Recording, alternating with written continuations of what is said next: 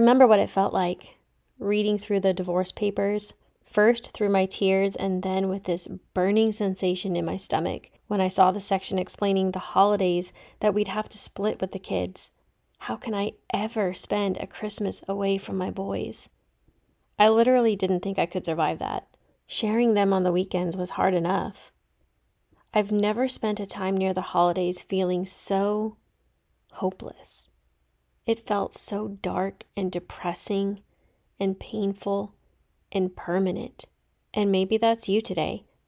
It's Christmas Eve, and the joy of the season is non-existent, and all hope seems lost for what used to be or what could be. Listen, Linda, I've been in that cold, dark place before, and although I cannot promise a certain outcome, I can show you how to hold on to hope in the middle of your broken marriage, in the pieces, in the night, because hope himself has come, and you can find hope in him. So go grab your coffee and get ready, because here we go. This isn't a game of ding-dong ditch, and don't worry, I'm not a solar panel salesman. I'm just here to see you, friend. Whether you have spit-up stains and cluttered counters, or you're still in your heels from work and just getting dinner started, take a minute and come sit with me. Welcome to The Jar Podcast with your host, Lydia, certified teacher, homeschool boy mom, oh Lord help me, and marriage ministry leader, bringing you tough lessons from my own journey to soul health and wholeness. Together each week, we'll discuss our struggles, pain, and shame. We'll combat labels and lies with biblical truth, and we'll work through our mess and come out stronger, more confident, and rooted in our identity in Christ. So move your pile of laundry over. Better yet, let me help you fold it while we talk. Thanks for letting me in. Now let's get real. I think that when you hear the word hopeless or hopelessness, or when someone doesn't feel like there's any hope left, it feels really heavy, and it feels, maybe if you're not in that position, like you can't really relate. But I want to encourage you that even if you think your marriage is in a pretty good spot right now, that hopelessness can be tricky. I don't think it's a one-size-fits-all. I think that feelings of hope kind of range on a scale, and no matter where your marriage is or what your marital status is, that we all need hope, and we could all feel a bit more hopeful. So a couple questions to kind of consider here. Do you hope that your marriage will be reconciled? That's a pretty big hope, right? Do you hope that your husband will come home if he's left? Do you hope for a better dynamic between the two of you? Do you hope for better communication? Do you hope that he'll treat you better? There's so many things that we can hope for within a marriage, or if you're not married yet, for what you think marriage will be, or the relationship that you're in. And if you've been married for any length of time, you realize that hope is really hard to hold on to, especially when people fail you, when you have failed yourself in your marriage, when sin is involved. Hope can be pretty elusive and really hard to get back. If I were sitting across from you at a coffee shop right now, and I asked you the question, why have you given up hope? You'd probably say something like, well, because he'll never change, or that he is just the way he is, and that's not ever going to change, or you're just the way you are, and the two of you just don't get along anymore, or there's just been too much damage done, there's too much to forgive, you just can't do it. I hear you. But this is where I would lean in over the table, over our cups of coffee, and I would probably tell you this. Hope is already here. It's a person, and he is trustworthy, and he will always provide hope.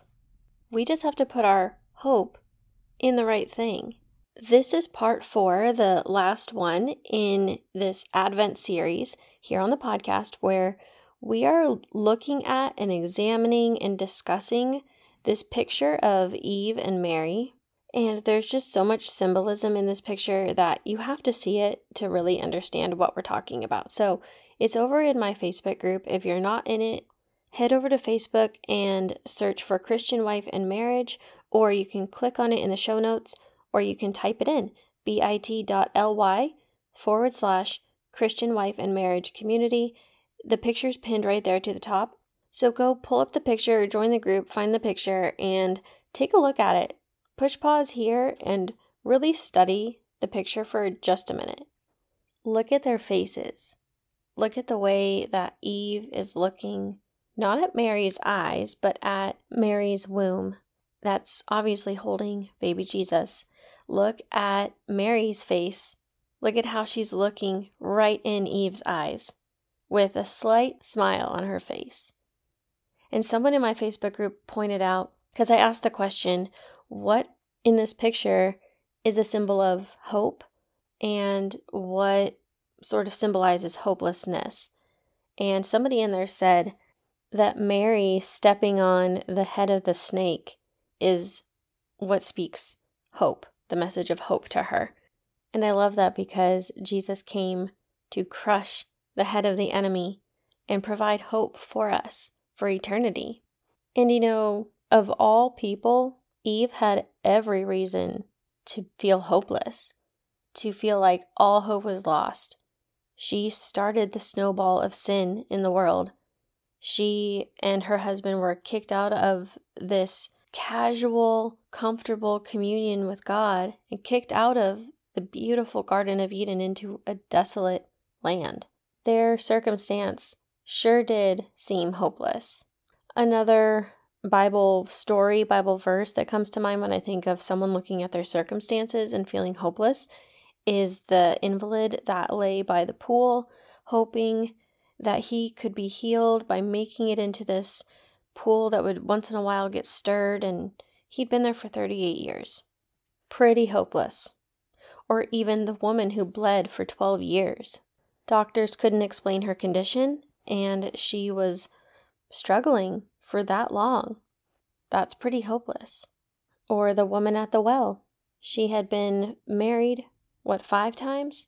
And the man she was with wasn't her husband? That many relationships, that many broken relationships, and the fact that she wasn't at the well early in the morning with the other women and was by herself in the middle of the day, that's pretty hopeless. And Peter walking on the water, suddenly overcome by looking around at his circumstance, realizing where where he is and how in his own strength he's not able to withstand that and is overcome by that sense of hopelessness and doom until he called out to Jesus walking on the water to save him. The woman at the well was hopeless until she met Jesus face to face and he offered her living water. The woman who bled for twelve years, even though her situation was pretty hopeless, held on to just enough hope in who Jesus was that she pushed her way through the crowd, crawled her way through a crowd to touch just the hem of his garment to be healed. And of all the people in the Bible that seemed to have the worst luck or the most hopeless case to me, is Job.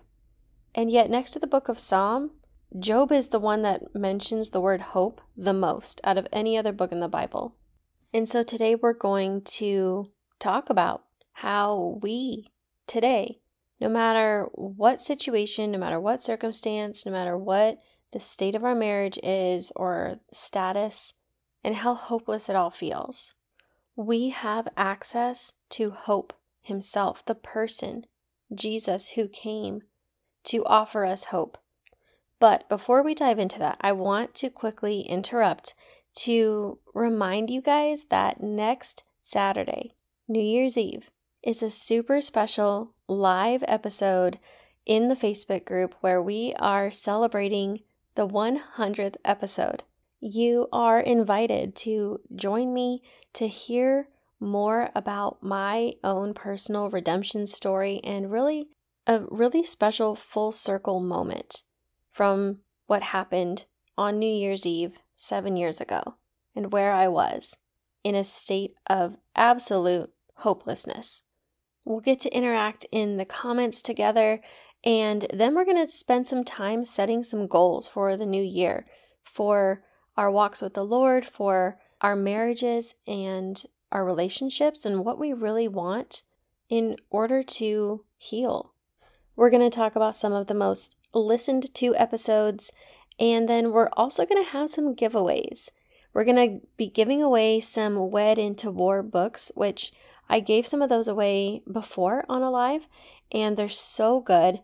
Um, my friend Jules and Tyson Morlett, they wrote the book, and it's just this incredible message of God's intention from the beginning of time for marriage and how Satan is at war against it and what we can do to fight back. Not only that, I'll be giving away some gift cards to Daily Grace Co., one of my favorite websites to order things from, from devotionals to some Bible study tools, and you can be entered to win one of these giveaways by simply leaving a review for the podcast. There are listeners in over seventy-five countries across all six continents, from Iran to Japan to Nigeria and even tiny country Bahrain. I'm just blown away by how far this podcast has reached, and it's because of your reviews. When you leave a review on Apple Podcasts, it boosts the visibility and the searchability of other wives around the world finding it and getting the same message of hope and healing. And so every single review matters. So if you just take a moment and if you go to the show in Apple Podcasts and just scroll to the bottom where it says write a review, you can click on five stars, click on write a review, type up what this has meant to you or one of your favorite episodes, and then take a quick screenshot, because in the Facebook group, all you got to do is pop the screenshot into the comments and you're entered into the giveaway. So I hope that you take just a couple minutes to help spread the word and then also get entered into a super fun giveaway. Make sure to join me live next Saturday so that you can win if your name is drawn. I'm so excited for it, but I'm also kind of nervous because I'm going to get real vulnerable and share a lot with you all, so you might want to be there for it. It's going to be kind of special, and I'm just thankful for all of you for listening through one hundred episodes. And I just want to say thank you at this special live episode with these giveaways.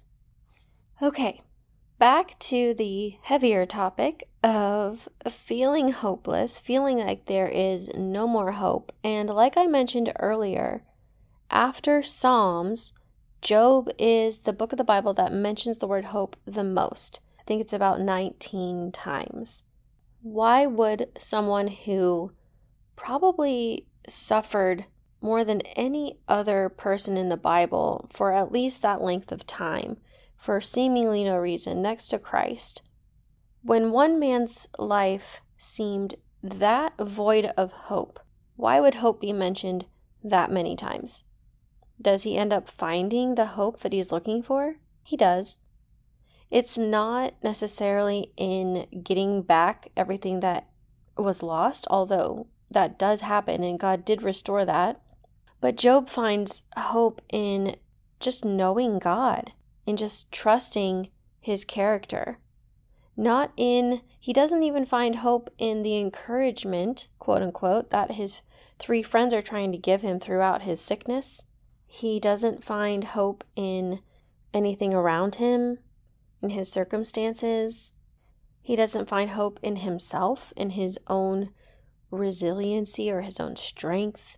In fact, in chapter thirteen, verse fifteen, he says, "Though he slay me, yet will I hope in him." Even though God is allowing this suffering and this feeling of hopelessness to come against him, yet he will put his hope in him. Like, it doesn't even really make sense. Picture yourself being in his shoes. Even though God allowed divorce or separation or death of a loved one or whatever the circumstance is, and sometimes those circumstances are caused by our own sin, and it's not simply God allowing an affliction to come to test you and try you. Some of it is consequence. But regardless, does that change who God is? Does the fact that this sin that you committed or that your spouse committed against you, or this loss that you're experiencing, does any of that or the reason behind it alter the character of God? No, it doesn't. He is still who he was and is and is to come. And he's trustworthy. He is not changing. He's always been. And there, that alone gives us hope. So let me pause here and give you a couple definitions. Um, in the dictionary, hope is the feeling that what is wanted can be had, or that events will turn out for the best. Another one said to look forward to with desire and reasonable confidence. And the third one said to believe, desire, or to trust. Now, I think there is a worldly definition of hope and a biblical definition of hope, because I don't think that to look forward to with desire and reasonable confidence is really a biblical definition. I would say that it's with biblical confidence. It's with knowing your Creator and trusting Him that hope is found. Because if He is hope Himself, and hope has come to earth in the form of Jesus coming as a baby, and then He died and rose again for us, hope Himself is who we put this trust in, is who we are desiring, is who we are believing. And then it really comes down to, what do we really want? What is our deepest desire? Is it to communicate better with our husbands, or to walk in communion with God? And initially, we may think it is the relationships here around us, that it is our circumstances, that we want those to be good, right? That's not a bad thing. But what do we want more? Another person that I think of that had every reason to feel hopeless is Naomi in the book of Ruth. She lost her husband, her two sons, her home.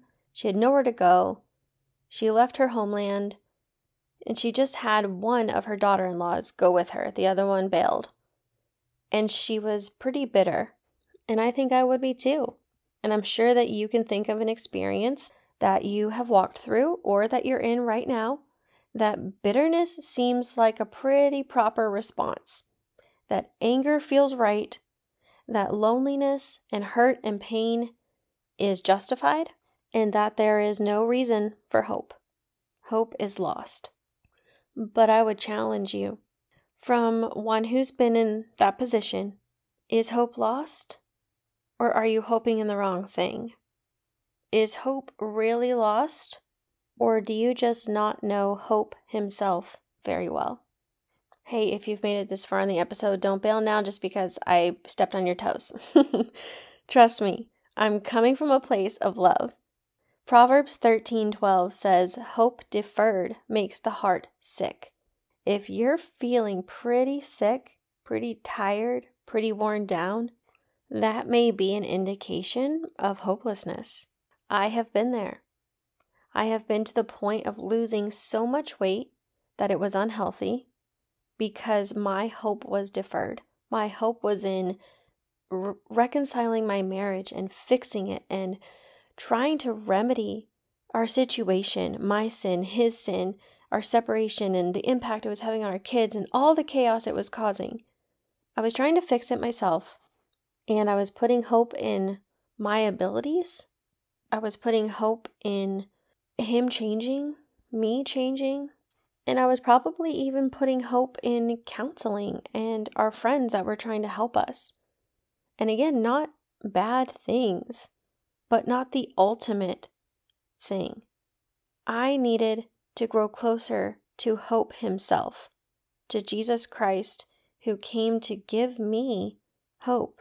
And I was distracted. I was distracted from life circumstances, from changes that happen when you go through a separation, like where to live and what money you have and the emotional well-being of your children and your own emotional and mental health and just all the things that you do have to spend time thinking about, but it was distracting me for a while from spending time in the Word, from really praying and asking God to fill me with hope. Because like Peter, it's when my eyes were not fixed on Jesus that I lost hope. It's when I decided to look right at him, spend time with him, at his feet, and really just focus on who he is and his character. And I would look up in the concordance in the back of my Bible, I would just read scripture and just be amazed at who he is.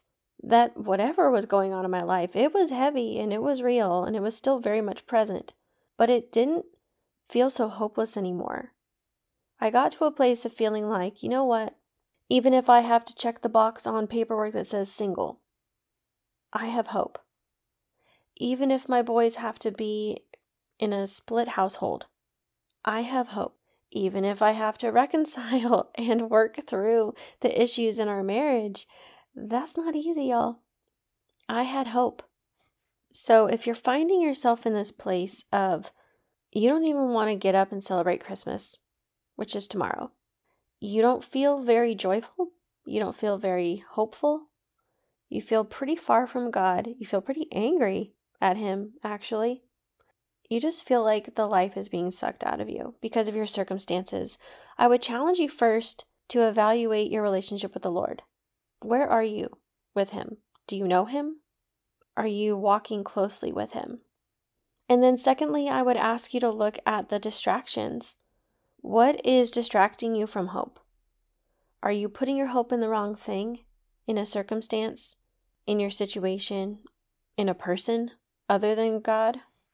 Because if you have to cross your fingers and hope that something's going to happen, like you do when a kicker is about to kick the football and you just hope that he makes the field goal, or it's the bottom of the ninth inning, full count, and you just are hoping that the pitcher is going to pitch a strike. Or if sports analogies don't work for you, if you just hope that when your husband walks in the door, you don't feel bitterness towards him, you may be putting your hope in the wrong thing. Either that or just not having the full assurance of hope that it says in Hebrews. This kind of hope is a hope that is confident. Or like that new word that's a, kind of a buzzword going around called Godfident. Confident in God, Godfident. Hope that has moral certainty. It's not finger-crossing hope. It's a hope and faith kind of combined. Later on in the verse that talks about having a full assurance of hope, it says that the result of that pursuit of hope is that you will be like those who through faith and patience inherit the promises. So hope is kind of like the starting point, and faith is what keeps you going. Hope and pursuing it, knowing God's character and knowing that he has made these promises of a plan to give you hope in a future. Promises of eternal salvation when we put our faith in him. Hope of forgiveness from our sins. All of those things are things that we can hope for because it's who he is. He is love. He is forgiving. They're characteristics of him. And that's what we can put our hope in this Christmas. Even if the relationships that you are in right now don't feel very hopeful, even if they end, even if they reconcile, no matter what happens, you can experience hope this Christmas by spending time with the Lord, focusing on his character and what he came to this earth for. Let go of the distractions, even of status and the state of your marriage right now. If things are feeling weird between you and your husband, or he hasn't been very nice, or you've been feeling really bitter, stop thinking about that for just a little bit. Open your Bible. And a great place to start there is in your concordance. I went to one of my older Bibles that's all marked up with highlighters and notes in the margins. And I went to the concordance in the back and I looked up the word hope. And I just read through, not every single verse, but a lot of them. And I was just reminded in preparing for this message how much hope I have and how much hope I found in a really dark time. Because when I flipped to those verses to read them, I had highlighted and made some notes in the margins that I had made during that time.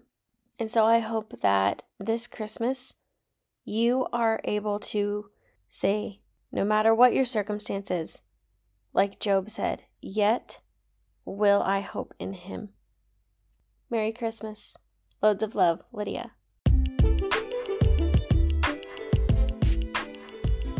Second Corinthians chapter four, verse fifteen.